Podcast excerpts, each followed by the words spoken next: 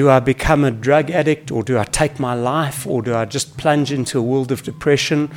Um, and then there's this other fork in the road that, that gets you to seven Berlin wins. I mean, how do you how do you take the right fork? I didn't have one bad day. I broke my neck. I carried on with life. I'm still running, just in a different way. Yeah. So I did not hit that depression. It wasn't a fork in the road there for me. I just always feel that um, when a bad thing happens, it's an opportunity to be great. So I honestly believe um, you can turn any situation into something great. But it starts within yourself, and you have to believe it um, and, and trust yourself. Hi, welcome to the High Performance Athlete Podcast, the show designed to help you compete at your highest potential. My name is Mike Roscoe, the owner of SBR Sport. Over the years, I've worked with both runners and triathletes, from Comrades Gold medalists to podium level triathletes. I'm looking forward to having you on this journey with me, where we're going to speak to a lineup of experts doctors, sports psychologists, professional athletes, and other thought leaders who will give you the tools and mindset needed to perform on a whole new level. Make sure you've subscribed to this podcast to catch all new episodes and share it with your friends and training partners. I've known Pieter for it must be about a decade now, I think. And um, what I want you to understand as you listen to this morning's podcast is you are listening to an athlete that I think um, should have a name as big as someone like Bruce Fordyce or Caster Semenya. When you listen to his CV, his CV is profound. And I'll give you a little bit of his CV. So, Bottom line, Pieter is a quadriplegic. Um, he broke his neck, and we'll go into that uh, in, in just a little while. Um, between, I think, C6 and C7. Um, and since then, he has managed to complete four Ironmen. Bear in mind that he's doing that on 15% of his muscles. So, in other words, 85% of the muscles uh, were paralyzed at that moment, 15% of them are working. So, that's four Ironmen down. He's got seven Berlin Marathon wins in his category of athlete. There's no one in South Africa that's ever got anywhere close to anything like that. World champion on the bike. Um, his CV is just absolutely profound. So, Pieter, big welcome to you. Uh, thanks a lot, guys. So to say that I'm a big fan would be an, an understatement. Um, my respect for you is, is, is kind of endless. We did a, a half Ironman together a number of years ago when the Tri Rock series was on. I think it was your first ocean swim since your accident. Yes, yeah. So um, that was actually sort of en route to to doing my first, um, I think, half Ironman and eventually my Ironman. That's right. As, as part of a practice run. So, so yeah, you know, it was. Um, quite a cool race. I remember it very That was Durban. I remember the night before you kind of said to me, just look after me in the ocean. Yes. and um, uh, because obviously there, there, are no supporting muscles around your spine, and we were nervous that uh, a big wave would come along and, and literally destroy you. And yeah, and, and also obviously I can't cough and those kind of things with the breathing side of things. So yeah yeah, you know, so I mean, there's a lot of factors there. so it was one of the wildest swims in my entire life. Uh, just that people know what happened. Uh, Pieter f- does a backward or, or, or backstroke, but with yeah. both arms in order to get his swim right. And so he can't see where he's heading um, because he's kind of headfirst into the waves. And we, we had an agreement that when there was a small wave, I would lift his body a little bit. When there was a large wave, I'd tap three times on your sternum or on your chest, and then I'd push you underwater um, in order so that we could get uh, get through the worst part of the of the wave. Yes, yeah, and tapping you was obviously just to just let me know, okay, I'm going to go underwater, so I take a breath. Take a deep breath, and uh, with that, I'd, I'd, kind of like try and shove him down onto the ocean floor. Um, Pieter was then torpedoed quite nicely, so that he was in a good position to absorb the force of the wave, and I kind of then got thrown back. And I tell you what, I've never ever prayed so much in all my life. it was kind of just going, please let him survive this thing, and then you would float again and just continue. And so I kind of, I've always known that you're a person of, of, of incredible courage, but that was kind of just one of those things of, of witnessing it firsthand. Can we go over your accident? When when did that happen? Yeah, so um, I was still at varsity, um, busy with my honours degree. Um, As an actuary. yeah, well, so I did my degree in actuarial science, and I, because I, I was at RAU University, or well, University of Johannesburg now, um, I um, I sort of did my honours in investment management at that point. Um, Okay. But it, it was all stuff that you could still sort of get your exemptions off um, as an actuary as well. But I stayed at RAU University because I was on a sports bursary there. Um, so, you know, stayed in the sports house and all those kind of things, you know. So they, they, they really, you know, looked after me even before my accident, you know, at varsity, etc. So I was very, very privileged um, with the bursary, etc. So, but yeah, you know, so already big into ath- ath- athletics and, and triathlons and things with big dreams, you know, still the Olympic dream at that point in time, Yes. etc. So, um, And you had all the talent to get there. yes, yeah, I mean, it's, but you know, from when I was little, sports was always just a big thing. Yes. So, um, anyway, so that was um, 6 October 2003 when I was actually on my way to a chiropractor to get my spine in alignment. I had a bit of a hamstring niggle and I- had gone to this chiropractor before um, and it was 30 k's out. I had to do 60 k's of cycling, so I thought kill two birds with one stone. And um, then on my way to get my spine in alignment, uh, God didn't see me and knocked me off my bike and obviously got my spine completely out of alignment. Yes. So you didn't need the chiropractor. Yeah, no, exactly. So it's actually very ironic. Um, but yeah, and I mean, it, it, it was incredible for me because I mean, I was lying there on the tar face down, um, couldn't move a thing. And then this lady just started running towards me hysterically. She thought a rock hit her car until she saw the bike when she got out. Um, and yeah, you know, I calmed her down. Um, she was crying and screaming, and I just told her, you know, I forgive her. Let's just calm down so we could focus on the situation and deal with it. Just can we stop there for a moment? Yeah. So so you were lying there. Did you did you realize at that point that that you were paralyzed? I mean, the luck of the draw is I could then still breathe. Yes, I knew my neck was injured. Um, look, at that point, I didn't know whether it was going to be permanent or not, but I couldn't move a thing. At that point, I couldn't move my shoulders even. So, um, and then luckily other people also obviously arrived and stopped. Um, and then they took the lady away because she was just screaming and crying, going hysterical. So, Now now you said a moment ago that you were trying to calm her down. yeah. Just So, I mean, how did that work? Yeah, look, again, it's a much bigger story than just what happened on that day. Um, you know, for me, it's, uh, you know, I am a man of faith. I'm no angel, but I'm a man of faith. So it's actually a crazy story, but that's a different story, a long story into Yeah. what happened on that day. But um, the point just being for me, it's just amazing how, for me, God was there with me, calming me down, uh, helping me deal with that situation, you know, so. But you know, even from sport, you know, when I'm in a like stressful situation, I tend to be more calm. That's how my personality works. You know? Okay. So, um, but yeah, so you know, for me, it was just amazing how I was calm, calmed her down. I told the people where my cell phone was, and you know, who to phone, etc. You know, I always I phoned my dad first because I knew my mom would freak out. Um, Yes. then my dad didn't even answer his phone, damn it. But anyway, you know, so uh, then um, I went to one hospital that was in the south. Just can I pause you for a moment? You said at that moment you forgave her. Uh, Is um, uh, do you not sit there for months after that and stew over that and go stupid driver? Just No. qualify that a bit for me. You know, the, the crazy thing for me is um, I would get more cross with small little things, but when there's big things in my life, it's almost easier for me to forgive. But I always say, you know, forgiveness sets you free. Uh, Yeah. uh, that's how I say it. But if you don't forgive somebody, you you will go on for months or years or whatever and not carry on with your life. So why don't you just forgive? You know. So look, Yeah. I mean, the lady was sober. She she just didn't see me. It's an accident. It happened Yeah. to everybody. Yeah. It was just an accident. Yeah. You know, um, I've been in thought at a robot or something, and God forbid it, I've just not had something happen to someone else. I get you. Across the red light. Yeah. It- so it happens. It's life. So.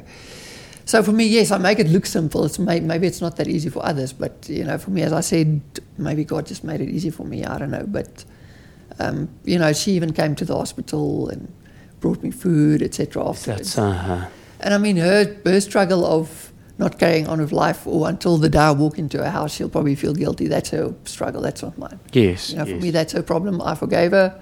Life carries on, yeah. kind of thing. So, It's almost that stoic thing of control the controllables. Exactly. And, and this was out of your control, and so it's yeah.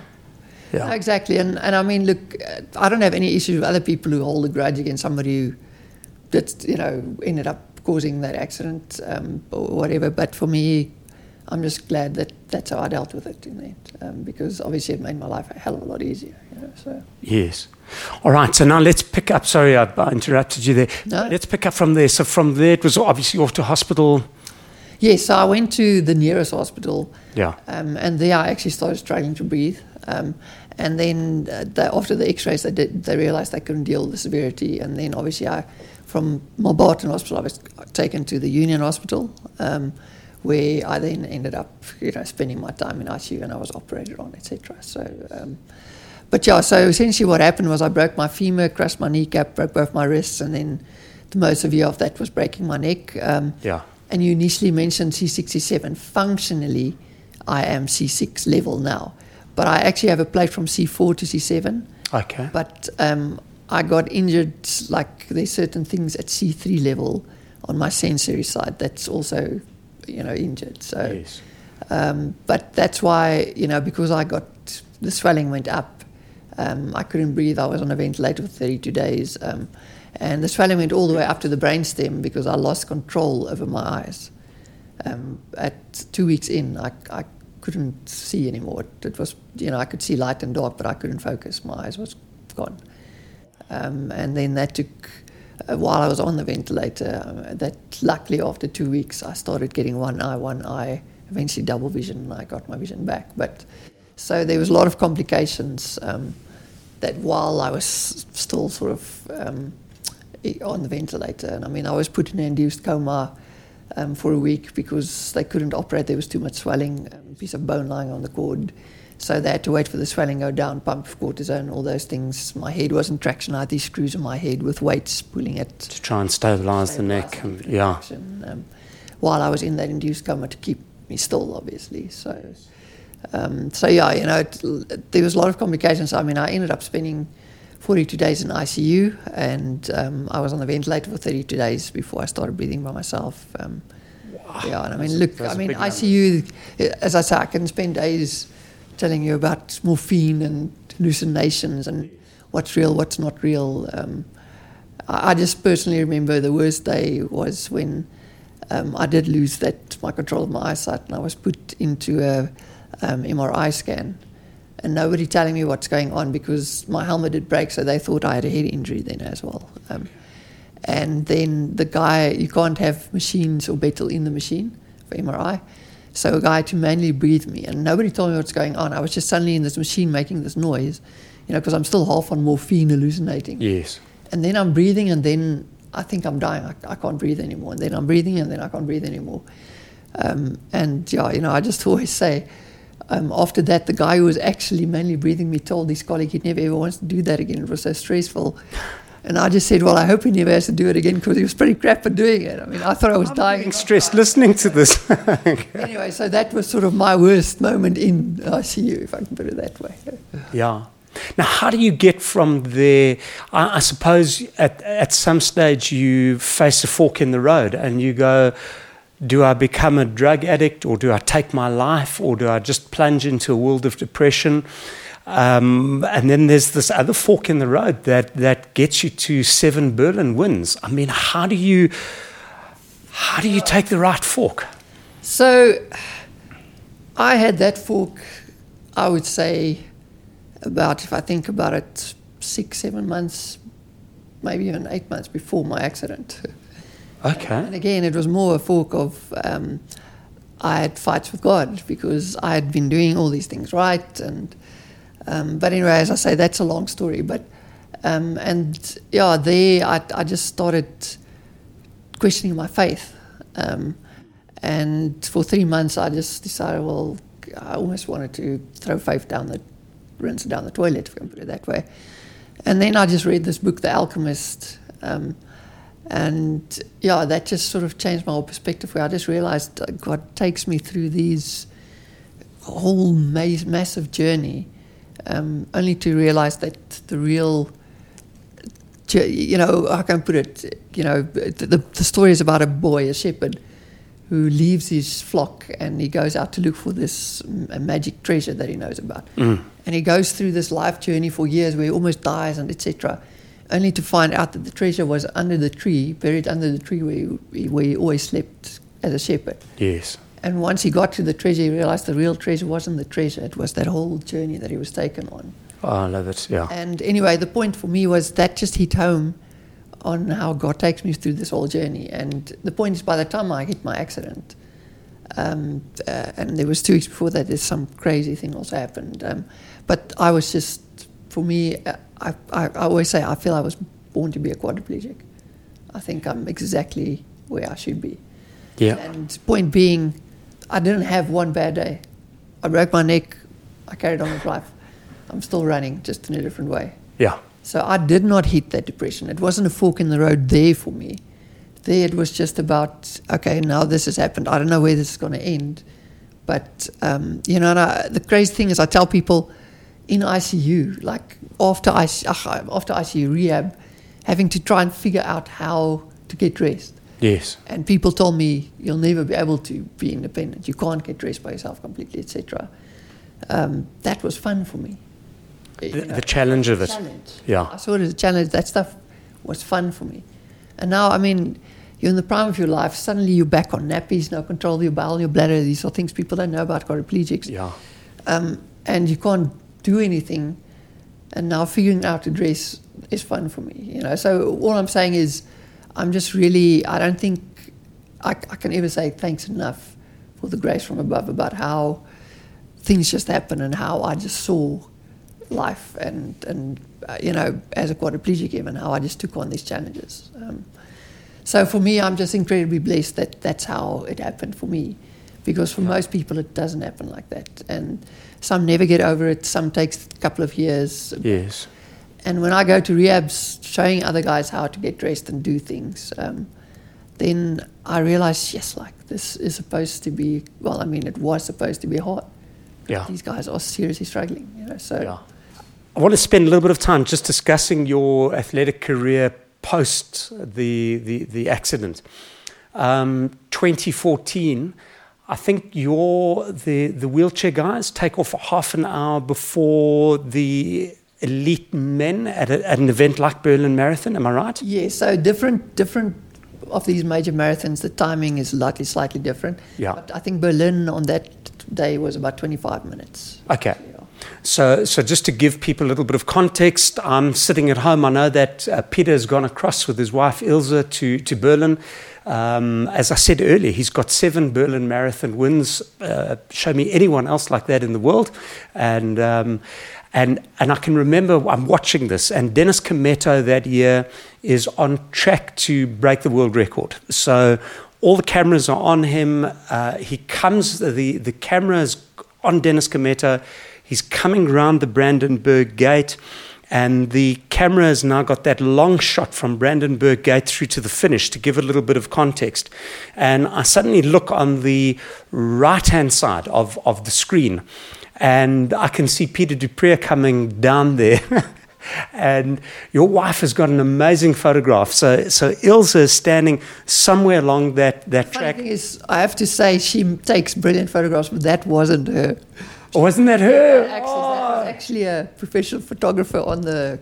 I will just credit we'll credit Ilse because she does. She takes amazing photographs, and there's this phenomenal photograph of Dennis Kimetto, and he is at full steam, and there's that look of pure agony in his face, and that mouth is just gritted open. He's probably running at at, at, at a sub four minute mile at that uh, point. Trying to uh, trying to get the world record, and you're alongside him, and you're almost I don't think, even think you're aware that he's getting past you because you're also going for the world record, and so it's just an amazing photograph. I mean, it it's two champions in, in one photograph. Yeah. No, I mean, I mean, look, that that was quite special because, look, I knew the people there. I mean, they cheer for the wheelchairs, but um, that was almost like it reminded me of um, Paralympics in 2012, 80,000 people in the Olympic Yes. Stadium. Um, but because the people were going insane, because I think they knew he was going to get it. It's the last 200 meters, basically. Yes. and um, yeah, so I, I felt like they were cheering for me, even though I know they were cheering for him going for the world record, I mean, they didn't know that I was like close to my own world record as well. And, uh, you know, but I, I, did break the African record at least as well. But that was a special moment, John, a special photograph. It is an amazing thing, yeah. Um, so, seven Berlin marathons, four Ironmen. Um, just to give a little bit of context again, um, with the muscles that you have in use, you haven't got pec major in use. That's the main chest muscle. You've got pec minor. You've got your deltoids. To be honest, I've got very little pec minor even. Um, Is that so? Maybe not full function. Yeah. Um, it's more like, I want to say, even on the lats, I know lats. So it starts with teres, teres minor. Yes, yes. Minor, ach, major. But essentially, to, to sum it up, it's, it's really just my wrists, my biceps, and my shoulders. Yes. That's essentially what you can say I do have. Um, no hand or finger movement, no functional triceps, um, and then obviously from chest down, nothing. So very, very little. So to go over now, just so people get an idea, um, your swim is obviously in a wetsuit. You on your back, you're doing a double arm backstroke. Your bike ride is almost in, in a bicycle that kind of looks like a Formula One car. Yes. Where you've got the pedals in front of you and and you're turning those pedals. And then when you get onto the run, it's then in a wheelchair. Uh, and I think what's quite interesting is to watch Pieter in the wheelchair. An athlete like Ernst van Dyk has got triceps. So when he pulls up with his arms, he's able to flick his arms forward and get a lot of power from his triceps. When you watch Pieter at work, he's got a grip with his hands. He then almost shrugs up, but then hasn't got the triceps. So from that shrug up, uh, in clock terms, when he gets to 12 o'clock, he's now got to drop his hands down, where Ernst van Dyk can kind of push through to about 2 or 3 o'clock and get a lot more power from, from that. So the paraplegics, they actually don't even stay on the push rim. They hit the push rim only with their, I almost say only with their triceps. Yes. It's the triceps and the flick of their hands. And to be honest, once they get going, they literally just push between four and six, hitting that push rim between Yes. four o'clock and six o'clock. Okay. Where I'm, yeah, I've got my own little way of trying to keep a circle movement staying on the push rim. Um, so it's completely different strokes. I mean, to put it in perspective, also paraplegics, their world record for the racing chair on a marathon is an hour and 20 minutes. Our, Okay. world, our world record Yes. is two hours 23 minutes. Okay, so significantly slow without the, that power from your tricep muscles. Okay. Huge, huge difference. Huge difference, yeah. Now, now an interesting story. Uh, I can remember you were training for your first Ironman, and you were putting in big hours. I mean, that was what? What kind of hours were you putting in? Yeah, look, and I, I just have to disclaim that now if I train for Ironman, I probably won't do that, but that was a psychological thing. There were certain marks I wanted to hit. Yes. So I, you know, my my, my longest um, base week was 35 hours physical training. It's a big week. Okay. I mean, even my coach told me I don't have to do this. I don't have to go and do a eight and a half, nine hour ride. Yeah. But I told him I want to do one at a certain pace for me to believe that I can do it. Yes. Because remember, I had to go and do something that's never been done before. Exactly. And to be honest, I had to do the able body cutoffs as well. Um, and to be honest, the speed I had to hold on the bike at that point just to make the cutoff was like 1k an hour um, less than the fastest speed that a guy of my class had done over like a 42k distance. And you've got 180 to go. I was Yeah. able to draft on that bike race then. I mean, that's just, I mean, the, the maths behind that is insane. Just the, the sheer. And I think what, what I, I can remember, I think it was about eight weeks before, I got a frantic call from your wife to say that someone in the cradle had done a U turn on their bicycle and they had ridden into your arm and they had broken your arm Yeah, six weeks before. six weeks before. And Ilse was completely distraught. Um, and I can remember you got to the point where you just kind of started to train on, on the quiet. Your orthopod didn't know that you were training. no, I mean, so that's the again for me. That's a it's a journey of faith. Um, you know, people talk about being in the zone, and um, I mean, you're in the zone on a race day. But to be really honest, I was in the zone for that Ironman for six months. And Yeah. I cannot explain that to you, but I literally was in the zone for six months. Um, I don't know how to explain it, but it, it was just I was in a tunnel vision of that Ironman. And when that happened, it, it again, as I, it's insane for me, but I, you know, it was I was so in tune with my religion and my faith at that point. I just knew it was still going to happen. So before the X-ray, on the way to the hospital, I told my wife, I don't think it's broken. We get to the hospital, the X-rays are there. My my my ulna's broken, forearm is broken in three pieces. It's three pieces. Um, and my wife was in tears um, because I mean she's been backing me all the way. She she was my backup, and yeah. um, yeah, it's just insane because I I just told her, look, I, I believe this is still going to happen. I'm in a cast for two weeks. They, they, I was operating, a plate was put in. The doctor, when I told him I was training for the Ironman, and then this is now what happened, he laughed because he thought, he thought uh, how can I be training for Ironman to start off with? Yeah. And then, I mean, when I told him, look, I'm still going to go for it, he like shook his head. And I just told him, just work with me. We'll take an X-ray every week, um, you know. And I, yeah, you know, I was very clever about how I did it. Um, Ray Autistic, my coach, we were very clever about um, how we you, you don't cause imbalances because now you're training only with the one arm while it's in a cast, etc. Yes. So, um, yeah, I mean, I did insane stuff like six-hour indoor rides on one arm while I'm on a cast, etc. I mean, but and I probably didn't need to do that, but for me it was a, a mental thing, and I, I, I honestly believe because I had put that 35-hour base weeks in, that helped me feel I, I had such a base behind me that I can still do this kind of thing. you know. Yes, So- yes. cast came off and my first swim i thought the swimming would be fine that's the thing that i probably will be able to control the most because it's my resistance through the water and um, while swimming I, I was in such pain from my elbow it's a long story but look I, we did read up e- everything about what muscles is working not working Yeah. um, so it's a fine line. Um, and, and people also say, but why couldn't you just wait till the next one? And I always say, everybody knows who the first guy on the moon is. Nobody knows who the second guy on the moon is. Yes. And the problem is there was two other quadriplegics at that point in time who was also chasing to be the first quad in the world to do Ironman. And they were both in the quad, sport class above me. So they have triceps and a little bit of hand function. Yes. And um, to be honest, the month before my race, a guy attempted Ironman Florida, and he didn't make the swim cutoff. So the point being, I, I didn't want those guys to go and steal my dream. Yeah. It's been my dream for ten years to be the first guy to to do an Ironman as a quadriplegic. Um, anyway, and that's why I still chase for it. And, and as I said, it I just knew it was going to happen. I can't explain it. Um, anyway, and two weeks before race day, this is now four weeks after I broke the arm, I was on the road for the first time, but I went to private waterboard road there in the south um, to do a 100k ride and see what average I would hold on it. And after that, I would decide, okay, I'm not cancelling the flights. Um, and um, then we decided, yes, we're going to go for it. to go for it. I can remember your your wife uh, WhatsApping me um, the whole way through, and Yeah. um, I can remember getting in WhatsApp going. You know, Pieter's he's done the swim and now he's on the bike, and I, I just spent that entire day just with knots in my stomach, and then suddenly I got this WhatsApp. He's on the run course.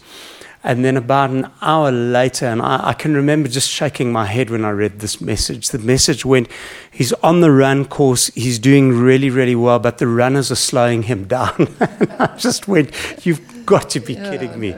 Uh, you've got to be kidding me. He's actually going to be able to, to, to pull this off. Another interesting little fact is that with your with the neck injury is you lost the ability to sweat. Yeah. It's actually one of the biggest challenges in like uh, Ironman. Um, Yeah. And I, as I said, that's the thing people don't understand is um, they just see, oh, the wheelchair is the challenge. Yes. The real challenge is, is you can't control your bowel and your bladder. So you have to d- learn how to deal with that kind of stuff, catheterizing. On a day like Ironman, you know, to deal with your stomach, make sure your stomach will be okay. Um, you, catheterizing, if you don't catheterize in time, you can go into dysreflexia. It's actually dangerous. Yes. Pressure going crazy, etc. Those kind of things. And then on top of that, um, because of, of the level of, of where I hurt my neck, um, no sweating. So your parasympathetic nervous system isn't operating as normal. The signals don't come through Yes. normally. So you don't sweat at all. Um, I can't get my blood pressure up. I can't get my heart rate up. Interesting fact, I'd be training like in the middle of the day in the sun going as hard as I can. Um, I can't get my heart rate higher than 125, 130 max. You know, That's so a- if I'm like on a hard interval, I would almost say like my lactic threshold heart rate would be somewhere between 115, 120, around there. Wow. You stand up and you hit 120. Yeah, yeah. And all of that stuff actually affects how you can perform because you, if you can't get your heart rate up, you can't. You Less, can only less go that oxygenated blood moving around. Yeah. So there's all those factors, and I mean, like cooling myself down, having to throw water over me. Um, that first Ironman, I hadn't learned the trick of um, putting ice in silk stockings and putting that around me because that lasts me for about 45, 50 minutes, Yes. sometimes an hour, depending on the weather. Um, so there, it was all about just getting thrown with water. So these are all challenges. That's really the real tough part, other than the physical side of hey, I'm only racing with 15% of muscle function. So now my challenge was when we did Tri Rock together, is after Tri Rock we literally had lunch and hopped straight back into the car, and I didn't have a, I didn't have time to shower. so um, on the way back to Joburg, I mean, you were smelling like a like a little fairy there. You had your Yeah. deodorant on, Yeah, and I was sitting in the car and the entire way back to Joburg, just caked with sea salt and sweat, and just being aware. I, I think I put on about a liter of deodorant just so that I, I at least was acceptable. So there, there's pros and cons to this whole thing. I mean, I can be trained like I, I, I just trained an hour and a half now. I've cycled before I got here, and yeah. Um, I didn't break a sweat. So it's all good. You know, I don't have to jump in the shower before I come to I drew the short straw that day. Pieter, for people that are listening to the podcast that are training for an Ironman right now, training for comrades, or it could be Absa Cape Epic, something big, something that they feel is a little bit beyond themselves. Because we all look at these things and we go, this is just too big a challenge. How, how, what would you say to them to mentally get their heads around the challenge that they've got ahead of them? I mean, a, a couple of things. So first of all, it is a big challenge, but you need to break it down. I mean, everybody's heard this and you hear it, but I don't think you take it in and actually go and do it sometimes, and then you you make this challenge too big. Um, where if you break it up into small little goals on the way to the big one, it becomes much easier. Yes. The more you achieve these smaller goals, the more you start believing in the bigger one. As long as you keep the focus on the bigger one. Um, but I mean, again, it, it all comes down to why you're doing it. Something like an Ironman, Epic, those kind of things. It's not a one man show. It, if you've got a family and those kind of things, they need to be on board Yes. because you need to put in the hours. Um, you know, don't. I always say you get these crazy guys doing comrades off so little training, um, and I, you know, I always feel it's fine, but then you end up almost not enjoying the day because Yeah. you get so stuffed by the end of the day, end of the day. Then, so I, I just say make sure you do enough to be able to enjoy what you're doing on that day. Yes. But yeah, you know, the big thing is, you know, whether you have a coach or not, just be have a knowledgeable program on the way and on the road to doing it. Um, but then get your family. Everybody needs to be on board, and it's always the why. Why are you doing it? And Yeah. that helps you keep the focus on. Um, you know, if it becomes challenging and those kind of things, it helps keep the focus on why you are doing it. Because if if you have the why you are doing it, then it, it helps keep you motivated. Yeah. and as I said, then make sure you have those smaller goals that you hit. Um, and um, I always say, if you set the date, That. So that would be I want to ride 40 kilometers. Now I want to be able to ride 50 and Yeah, so like look- a 180 or 90. it's different for like an elite professional athlete versus a guy who's never done this before and he wants to just go and do it. It doesn't mean it's easier for the for the guy who's never done it versus the elite athlete.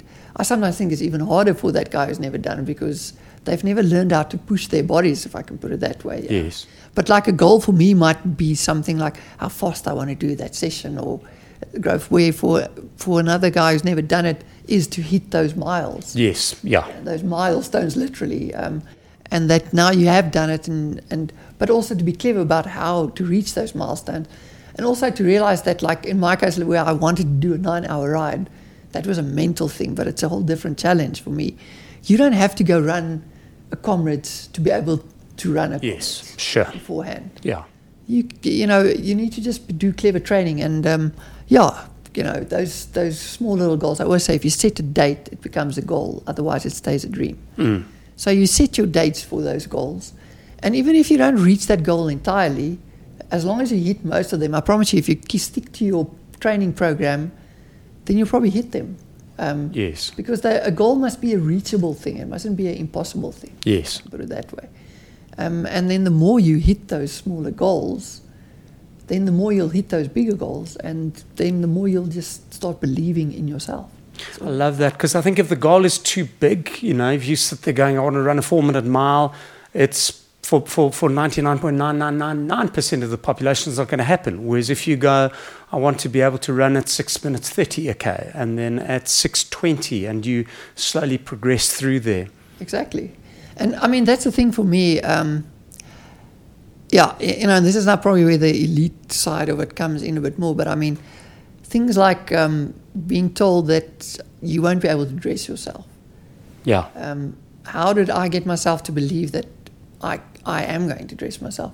That I can't really explain to you. But again, the moment I figured out how to do one part of the dressing, I started believing more and more. Um, and look, I, I mean, maybe this is where I can. I always tell people, I, I do it so often about my getting dressed story, but that is really where I started to believe in the impossible being possible again. Yeah. And it's again breaking those smaller goals and moving forward. But uh, you know, after my accident, I was told I'll never be able to dress by myself and be independent, etc. And I just didn't want to believe that. Um, Yes. And I just thought I will figure this out. Um, but anyway, so then I started figuring it out. Okay, I would be able to put on a shirt and that, but how with no hand finger movement? How do you put a sock on? And remember, so for me, I, I wanted to do this without any tools.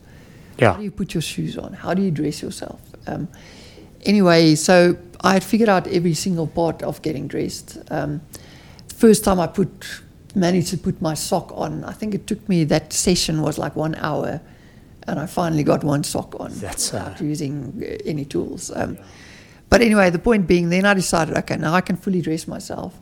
Let me see how long it takes me. And I timed myself, and it took me 51 minutes um, to be fully dressed, and I was dead tired. Yeah. Um, and look, that was recent after I got out of rehab back, back home. So, I mean, obviously, I was still picking up weight again. So, I mean, there's reasons why I was very tired. But then I said, okay, I can't dress for almost an hour every day. That's not functional. Yeah. So I made my target. I want to try and get dressed in 15 minutes, one five. And then I said, um, every day I'm going to time myself. On your marks, get it, go, start the stopwatch. The lady that was with me, um, she, I could see she didn't laugh, but she wanted to laugh. Mm. So I told her, on your marks, get it, go, and she start the stopwatch. And then when I get to 15 minutes, I stop and then she can finish dressing me. Mm. With the whole idea that eventually I'll get closer and closer and eventually be fully dressed. Yes. Anyway, two weeks later, she started cheering me on because she started seeing, geez, this guy's getting closer to being fully dressed. And it took me about a month, and I opened my eyes and I was fully dressed in 15 minutes. And then I said, I'm not going to leave it there. I'm going to make my impossible world record target seven minutes. But the reason being, as I saw myself getting um, dressing faster, um, it motivated me. Yes. And I started timing everything I did because for me, time was uh, I'm getting better at living this life as a quad kind of thing Yes. anyway, I kept going at it under 13 minutes, under 12 minutes, and I think it was another two months later, I opened my eyes and I broke seven minutes to be dressed fully.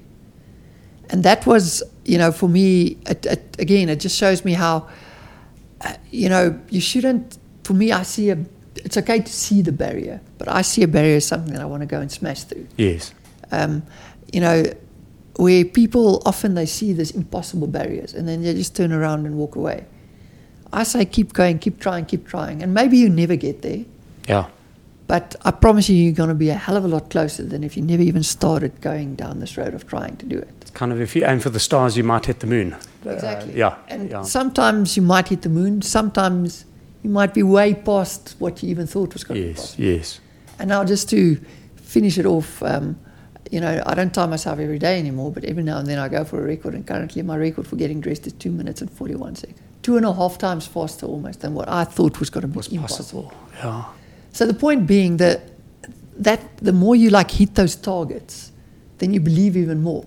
Then you believe even more. You know, and that's my point about just see this big dream that you have, Ironman, uh, uh, epic, etc. But first point to okay, I want to do that 40k race. I want to do that. I want to do that. And as you start hitting those targets, one step forward, two steps back, one step forward, two steps Yes. back. Um, but eventually, you're going to get there. Then Yeah. you're going to believe that you're going to get there. I think what you what you said earlier as well. You've got you've got to have a team around you. Um, you've got a wonderful wife. I know Ilse well. You've also got a little son who uh, I, I see him around the Sunninghill area. He's on his push bike. Uh, he's got a face that is determined as anything. I wonder where he gets that from. Uh, how, how old is he now?